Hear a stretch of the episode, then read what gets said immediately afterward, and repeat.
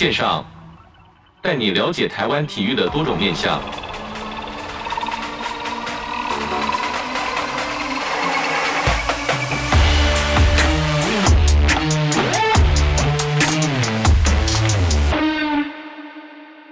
体育线上带你了解台湾体育的各种面向。今天体育线上报呢，要带大家来了解的主题，就是在先前国家运动科学中心揭牌成立。哇，这个中心实在是，呃，我们不能说拖很久了，而是在这个筹备过程中，因为毕竟人才跟相关的这些设备设施用地取得呢，都是相对的困难。在日前呢，终于是揭牌成立了。那总统蔡英文呢，也有到现场到场祝贺。那这个地方呢，其实非常实用啦。为什么呢？跟大家来解释一下。在慈济大学的时候呢，我是就读台湾体大嘛。那在体大过程中，就成立这个运科中心，这个运健中心。那在里面就是会有一些科学仪器的器材。以最简单的来说，就可以在这个身体上面贴贴片，贴这个感应贴片，然后借由这个运动的轨迹、运动的过程呢，来算你的出手角度啊，或者是这个。呃，力量啊等等肌肉的发展，那运科中心的成立呢，相对于对这些顶尖运动员们有更充裕的这个后勤团队啊，其实在训练的时候，其实倒不是说太大重点，而是。万一你受伤了，在受伤的复健过程中，你能不能再恢复到你训练这个受伤前的角度，这是非常重要的。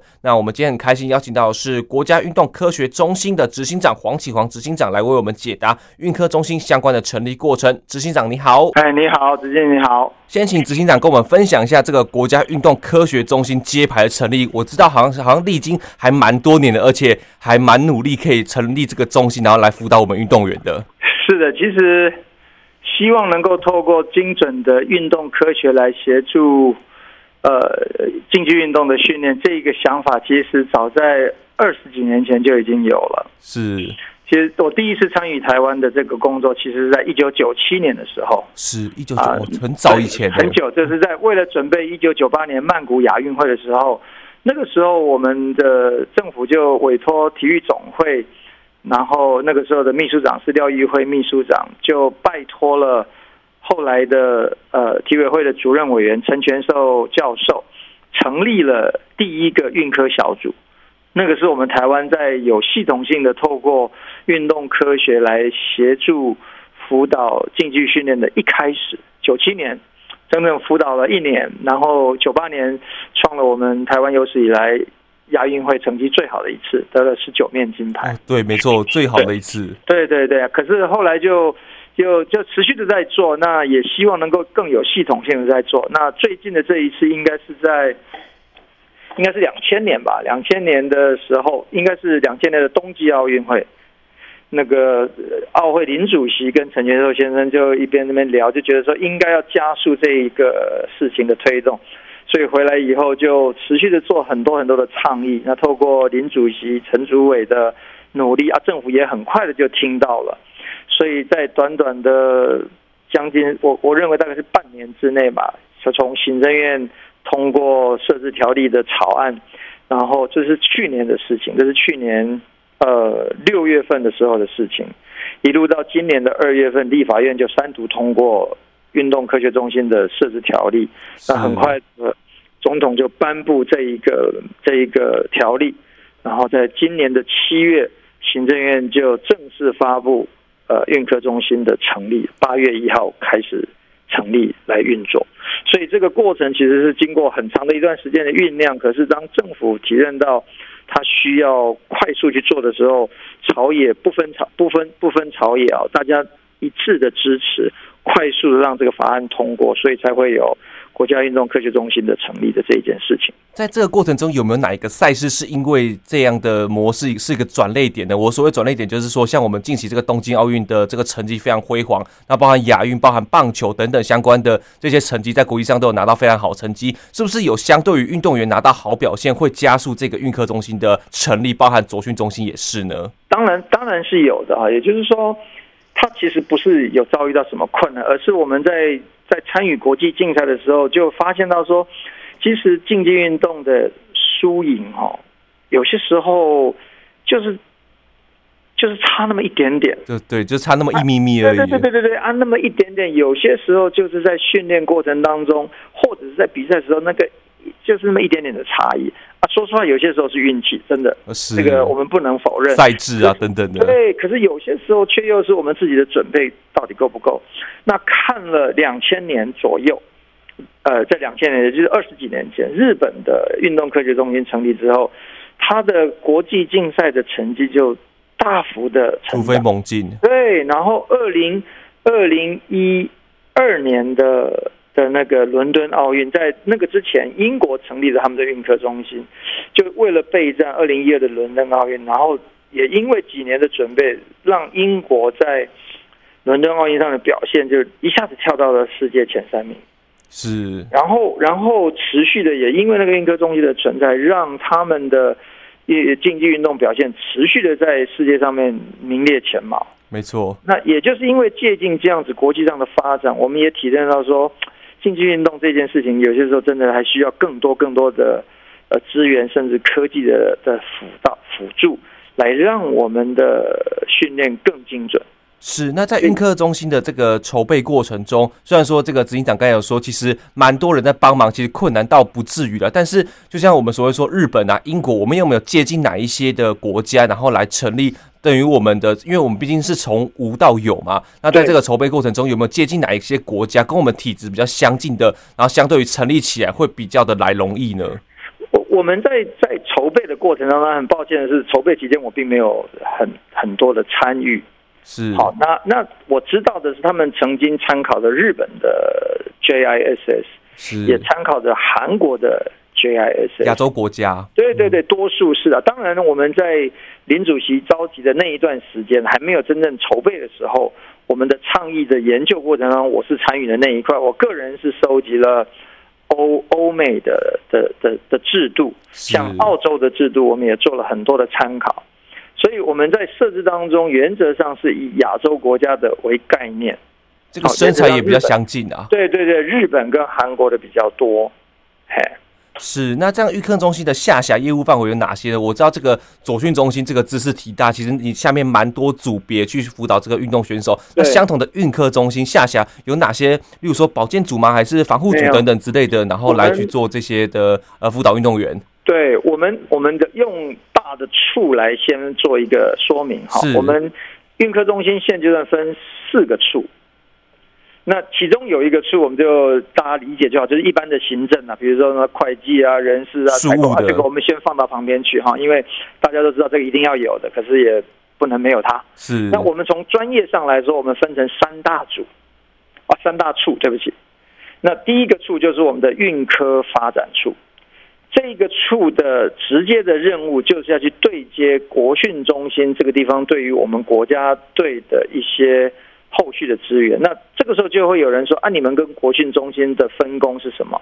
原则上，运科中心对于第一线的运动员的训练的资源那一块，运科中心不会。直接介入那一块的第一线的服务，还是国训中心在执行。但是我们扮演的角色是在它的第二线的资源那一块，也就是说，我们会让国训中心未来的运作所做的一切更有学理上的依据，都是透过我们研究跟文献收集之后，做出很好的建议啊，提供给第一线的工作人员，对我们的教练提供最好的建议跟支持。所以是分开来的，是，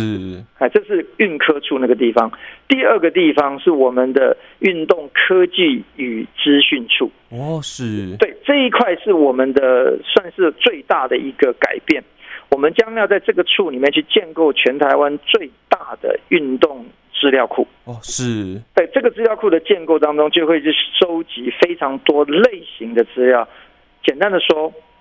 我们会在运动员训练的过程当中，去收取他们在训练过程当中一些资料，身体的数据，对，然后还有技术，是，然后把这些东西经过分析之后，提供给教练说：“你看这个地方，它好像是你不是你要的，或者是在做动作训练的时候，这个动作非常的好。”教练说：“对对对，就是这个。”可是，在以往的经验当中，他就他就过去了，就忘记了。就选手再也找不不容易再找回来。可是因为我们现在现在的想要设计的是在会在现场做大量的资料收集，也就是我们用影像来做一个例子，这个影像立刻被我们截取下来，我们会很快的透过五 G 的概念，从资料库再把它拉回来，让教练说放出来的时候，你看，你看，你刚刚做的这个就特别特别的好啊！这个对从从意向训练、从动作训练当中，对选手的立刻的回馈，对于他们之技术的获得跟留存是非常有大的帮助。这个身体记忆啦，对对对对对啊！这个东西是资料库的一部分，我们在。收集这个当中，也会长期的去对每一个选手做长期的追踪，也就是每一个选手在我们的资料库里面，他都会有一个个人的资料档。是，那它会有不同的检测数据在里面，我们可以透过长期的追踪，去知道他的身体的身体的变化状况是如何。那也因为我们未来会在追踪记录教练给的。训练的内容，所以我们就可以去对照训练的内容，对照于身体的变化，会有长期间的一种运算。所以我们会透过很多的 AI 的运算，去帮着教练寻找出选手最佳的一个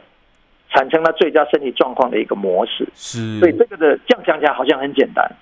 其实它背后所蕴含的这个大量的运算跟资料的收集，因为如果资料收集不够。不够完整，不够应该说没有用，没错没错，对，做做做出来的建议可能也没有那么的精准，所以这个我这样讲起来好像很简单，可是我们将要去做，我们还没有做好。是，那比较好是，那执行长比较好奇的就是说，如果我们刚才是讲在讲这个训练方面的，那如果说是选手受伤的话，可不可以对对比他，例如说我们讲说跆拳道选手好了，这个踢拳呃踢脚的角度，或者是空手道选手这个打拳的角度，是不是从受伤前跟受伤后可以做个比照？就是说我附件的这个程度的这个趴数，到底能不能达到我受伤前的这个角度啊，或者是姿势等等？这个这个这个资料库跟这个 AI 系统应该是有办法做到的吧？是的，我们将会往这边去走，也就是说，我们现在的阶段，工作站是正在建构这个硬体的资料库的一个一个过程。好，那你刚刚讲那个东西，的确是我未来我们要努力的一个内容。是。那我们的第三个处其实就是运动医学处。哦，是有医生有医学的部分。对对对对，我们会有大量的合聘的医师一起来做努力，然后我们也会从运动员受伤之后做出很好的呃回场的一些建议，也就是。是过去的概念是，反正好像就好了嘛，他就回场训练。可是往往看到就是再受伤，没错。而我个人本身的专业是在运动医学、运动伤害防护这一块。我们看到的就是复原到一半，然后就回场训练了。重复受伤是我们运动员最大的身体的挑战之一。没错。所以我们将会做制定一个相对比较完整的回场训练的一个标准。提供给第一线的人去执行，然后也提供教练，也就是我们在受伤之后的回场训练的过程当中，教练不再是置身事外，他会从头到尾知道选手的过程。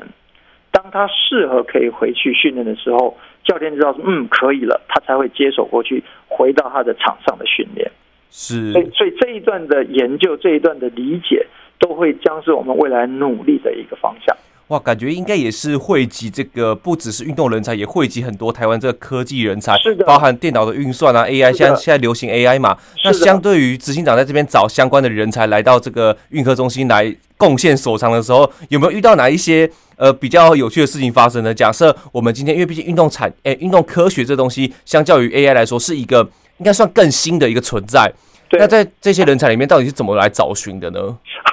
这个就是我说说实话，我也是我们最大的挑战哦。我们虽然成立了，可是到目前为止，说是我的我上任才一个月不到，我们我们才还在建构刚刚那个基础的建设。在人才的部分，我们会透过过去科技部或者是现在的国科会，他们曾经做过一些精准的运动精准的一些研究计划。那里面培育了大量的科技的人才在里面，是，所以我们要从回过头去那边找看适合的人。那我们发现到一个状况就是，呃，科研人员跟教练之间的沟通，在过去长时间以来，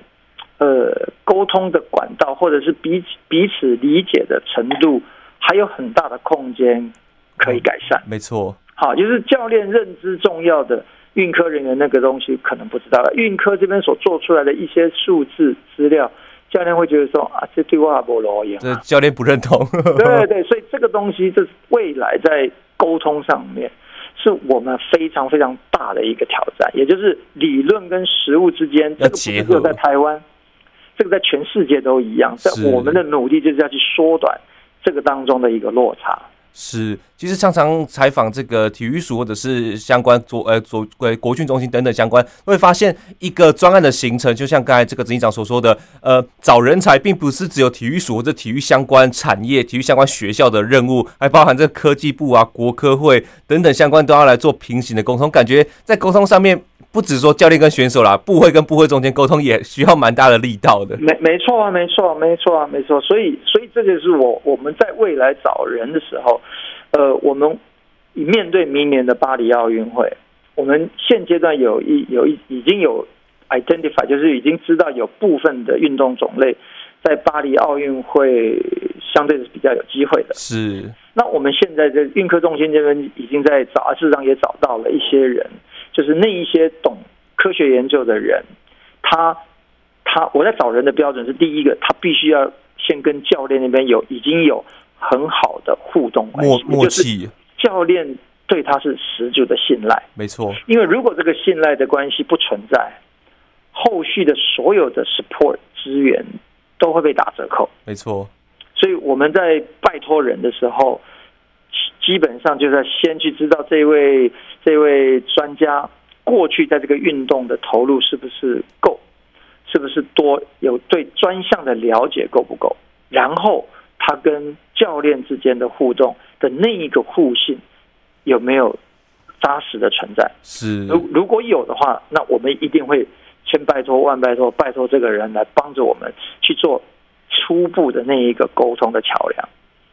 因为我们必须要先知道教练需求是在哪里，我们才有办法根据他的需求做出他需要的东西，而不是我们自己蒙着头说：“哎，这个很好，你拿去用。”他的不好也啊。没错，没错，是像执行长讲到这个，就是说平行，像我们隔就是隔壁的这个国训中心，那两个单位在未来应该会成立一个小组，就是说呃这些专家。选手跟教练，包含国训中心自己的人，然后那个运科中心自己的人来开一个会，就是说选手进行的状况，我们应该怎么去调整？这个机制应该是存在的吧？是的，是的，呃，现在还不存在，因为 again 我们在刚刚成立啊，我们还在做内部的基础建构当中。的确，这是我构想当中的。我举一个简单的例子来让你了解我们未来的做法。是，我们用一个受伤的运动员来做一个例子好了。啊，比如说我们最近有一位运动员，他去亚运会比赛。腿给踢断了，是他被送回来了。那这个时候主刀医师已经开完刀，这个时候我们就会根据他的受伤的机转去了解完之后，去采去了解到他受伤的结构会是有哪一些。这个时候我们的小组，我们这边运科的小组会邀集一群医师跟防护员、物理治疗师呢，我们先去针对他的伤做出一个建议的复健的不同的选项。然后我们会提到一个一个一个小一个等于是医师会诊的小组的会议当中，我们做出一个建议啊，大家商量完之后，我们就把这一个回就是附件的标准流程转交到运科呃运科呃国训中心运动防护员或物理治疗师的手上，由他们去执行。那这个过程当中所测它的进展、它的收恢复的状况，跟所测到的一些恢复的状况，都会随时回过来回报到我们这个小组里面来，第一手掌握，是的健康，也就是这个是个来来回回，不会是一次的一个一个流程。所以未来我们跟呃国训中心的这一种互动，就会建构在这样的一个概念之下，而不是为了开会而开会。哦，了解，没错，对，有实际上的意义，实际上目的的这种讨论。这个东西是非常重要的，否则又回到各做各的，那就那就不好了。是，那其实我们讲到这些东西，我们所谓的刚才这个执行长一开始讲讲到这个行政组啦，因为行政组必须毕竟是维持这个运科中心的运作。那讲到运作呢，就是运科中心其实是一个行政法人，它有这个董事会。那这个这些董事会是哪一些的成员来组成呢？因为其实我们其实很常看到。有些的单位 就不好意思说，哪些单位可能有一种就是外行领导内行的感觉，但是运科中心这种运动非常专业的地方，应该是不至于会有这样的这样的情况发生。那在这个董事会里面的成员大概是哪些来监督我们这些运科中心完整的运作呢？好，我们董事会非常的专业，基本上可以分成呃三大类或四大类吧。是。呃，有一类我们讲的最需要的，我们有运动员董事，也就是从运动员的角度，没错，他有曾经退休的运动员，也有现职的运动员，现役的运动员是我们的董事，所以他们会在董事会的时候，他们会从运动员的角度来看待我们的运作，提出运动员的需求，是，这是第一个。第二个，第二类的人是我们的董事会当中有一群科技人。哦，科技人士，我们的董事长是吴成文董事长。他是呃前清华大学的副校长，哦、现任南台科大的校长。他本身是台大电机系毕业的，是他是就是他引进了，帮着我们带着我们引进了大量的科技人才进到我们未来的运作里面去。是人脉，对对。然后在科技类或者是科学类这边，我们有台大医工所的教授，哦是，我我们有清大动力机械所的教授。好，我们有我们有台大物理治疗系的教授，是，我们有辅大统计学流行病学的副校长谢邦昌谢，就也就是这一类的人其实是很多的。我们也有本身是运动科学类的教的的老师或或院长，就包含执行长自己就是了。对对对，那我们的也有台师大的呃运动力学的教授，有有那个呃北北师大的。运动健康学院的院长是，有有国立体大的竞技学院的院长，也都是本身学有专精的运动科学家们。是，哦啊，我们也有一群做统计的专家们。当然，我们的监事里面当然必须要对财务，因为监事嘛，总是要对财务这边，所以我们有会计师，有法律，有法律，也有一个法律的黄英妮黄黄黄黄监事，他本身是法律的专业。所以我们的组成，我个人认为是非常非常的周延的一个完整的一个一个一个设置啊。是，那以这个行政法人形式设立，是到底是哪我用哪哪一种经费？因为毕竟行政法人可能这个经费上面没有像一般公部门来的这么的充裕。那对于这个运科中心运作，到底是用哪一种方式来维持这个这个呃运动员也好，这个行政人员也好，教练也好等等相关的运作呢？我们的经费目前的经费百分之百来自于运动发展基金。哦，是，对对对。那所以我们的我们的我们的预算哈，因为是行政法人，那又又经费又是来自于运动发展基金，在法制上面，我们在使用经费上面相对的就比公务预算的有弹性。哦，是。也就是说，他们他们他们在法律上是允许我们，因为我们业务的需求。去在我们的总总经费里面去做涵盖，就是呃，就是包含的是去调整运用。也就是说，如果今天发生一件很重要的事情，我们必须要赶快去处理。我们可以从我们自己的额度内去调整运用，相对的弹性就比较高。是，哎，那以这个执行长到现在成立在一个多月的期间，你觉得未来从未来看到这运科中心到底能实际帮助我们台湾选手哪一些的部分呢？我我想最多的应该是在训练那一块吧。好，在训练那一块，也就是说我刚刚提到的，我们会透过我们很多的资料的收集，提供给教练知道选手现在的状况是什么。我们会透过影像的部分来让选手知道说，哦，我在技术分析上面，我现在的位置在哪里？我现在进度到到哪里？就或是在姿势调整上面，我们会做什么？好，所以这一块是我们大家就是一般人对于我们运科中心需要去做的事情，也是我们未来第一个要做的，因为是最关心的。可是我们运科中心还有另外一个，不是另外还有另外一个很重要的任务，其实就是我们要同一个时间透过科技的的引进，来协助我们运动产业的发展。哦，是，也就是说，如果有某一个厂商现阶段。它的产品还没那么的优，可是透过我们的从旁协助合作的开发，我们会让我们的产品更具有国际市场的竞争力，而且有 data 有这个临床试验的。是的，所以我们可以辅导协助我们的一些厂商去开发器材。同一个时间，也因为我们这个数据库未来可以应用到运动产业上面，我们收集的对象不限于运动员。哦，了解。慢慢慢慢的会往健康类、全民运动类去走，所以也就是我们这个只要在运动员这边的 model 做好之后，我们会把它扩展到全民健康、全民运动类的的的区块去，是变成一个全人运动的概念。是的，是的，所以我们不单单只是为了竞技运动要去做大量的运作而已。它当然是因为国人最在乎的是这个，可是我们在发展上面还有另外一块，我们认为也很重要的，就是协助我们的产业的发展升级。是，我觉得非常重要，就是这个水帮鱼，鱼帮水的概念啊。是的，是的，是的。那再来就是说，后续是不是还要推动这个运科中心新建大楼计划？因为我看到这个记者会的现场，这个这个简报的现场，有看到我们部长这个邱国正部长也有来现场，是不是跟国防部有相关的合作呢？要请执行长来帮我们回答一下。有有有，呃，其实，在我们成立之前，呃，教育部跟国防部就有在达成在。现在国训中心东边有一块土地，就是呃士官学校的一块土地用地。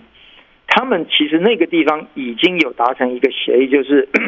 它可以移拨给教育部来使用。是，但是移拨的时间点会有几个条件。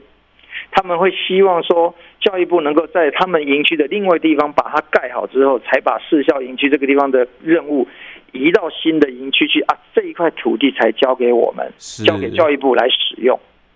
好，这个过程是这样。可是因为运科中心的成立之后，它急需要早一点去做这个大楼的新建，否则我们就没有好的足够的空间去盖我们的实验室嘛。没错。所以我刚刚讲那一些就就会 delay 很久。所以在这件事情当中，我们部长就很积极的，然后要我们提出来一些需求，那透过行政院跟国防部那边去做一些沟通。那现阶段的概念是说，他们可以同意让我们就我们的一些，现在还有十二点七公顷还没有移拨过来，是，那我们就先拜托那十二点七公顷当中的大约三公顷左右，因为他们还在用嘛，不能说你们全部走开，不行的。所以我们就其中当中它使用密度相对低一点的。其中大约三公顷的土地，让我们先来做前期的规划跟评估。哇，这样也就可以加速我们的，因为要把一个大楼盖好，它没有那么快，它必须要经过很多很多的步骤。那其中一个最重要，第一步就是要先做先期的评估。那目前国防部同意那一块土地，给我们一个叫做使用同意书，让我们可以去做先期的规划。那个探呃钻探啊，探钻啊，去了解那地址是怎么样。他同意让我们先去做，也就是他可以加速我们整体的一个规划的提升。那这个时间点大概会大概花一年多的时间才可以做得出来。是。那我们目前就是希望能够在尽快的去提出我们的先期评估的一个需求，然后找到一个好的那个设计团队帮我们做先期的评估，然后后续的整件作为才有办法开始。是每次听到这种就是相关的这个国训中心相关用地取得，包含之前这个射箭场的这个呃用地取得，就觉得哇，我自己觉得非常有与有荣焉，因为毕竟我们汉声电台是这个属隶属国防部嘛，然后自己本身我自己又是这个运动选手出身，就觉得说，哎，国防部、教育部，包含左训，包含这个运科中心一起来合作，来创造这个运动员最大的利益，也是国家的一个战略，算是一个战略部署啦，因为毕竟为国争光嘛。是的，是的，所以我们我们我这一次因为。刚进来没多久，我就觉得非常感谢行政院出来协调，国防部是说实话是真超帮忙的。是，那更何况我们自己的任务之一，其实我们的研究区块当中，其实也有一块。那天简报的时候我也有讲哦，其实我们也希望透过我们的一些研究，那提供国防部一些有关于有关于。军人训练的这个区块的东西，因为军人训练东西，现在在国际上的趋势，军人他们称之为运动战士啊，运动员战士 （athlete warrior） 这一个概念。那其实要把运把我们的战士训练，把它训练成跟运动员有同样的类似的身体的素质这件事情，他就不是每天去去跑跑做做跑三千，没错，他必须是要有所规划的。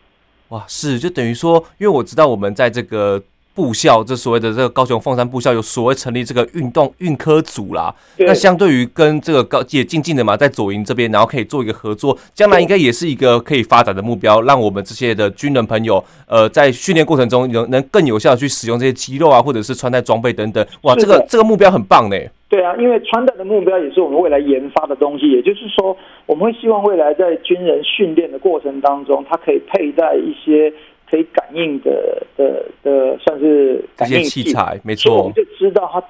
讲难听，他们他到底有没有用力在做，或者是这个负荷对他来说会不会太强？哦，是没错。所以我我们的这个资料库就会去追踪负荷量，就是训练的负荷量。哇，听到这边其实就还蛮放心的。那最是那最后呢，就要请这个黄启华执行长呢，跟我们分享一下对于这个运科中心未来的展望。未来的展望啊，其实说啊，我们希望能够成为我们运动产业的火车头。是我们希望能够成为支援国家队，提供给他们最好资源，就讯息，提供给教练最佳的状态，甚至可以透过 AI 的运算，提供给教练某一个运动员，他只要经过这个样子模式的呃生理上的训练，他未来几天或未来这一段时间，可以算得很精准，他哪一天或哪一段哪一个礼拜生理状况会达到最佳的一个状态。是，这都是我们运科中心需要透过精准的研究，而且是个别化的研究，才有办法提供出这么好、那么精准的资讯给给教练。所以简单的说，对国家队的资源会更精准；简单的说，对于我们国家运动产业的资源，也可以有更多的挹注。透过合作研究、共同开发的概念，来让我们的产业更好啊！因为产业更好，全民的健康、全民的运动可以更好。是，那今天很开开心邀请到这个运科国家运动科学中心的执行长黄启华来到节目中，跟我们分享运科中心。很高兴，就是说台湾终于走出了这个不是土法炼钢，而是导入运动科学等等相关的训练，来帮助我们运动员。执行长，谢谢你哦。好，谢谢你，谢谢你，谢谢。那我们今天的主题到这边，我们体育线上，我们下周再见喽，拜拜。好，好，拜拜，谢谢。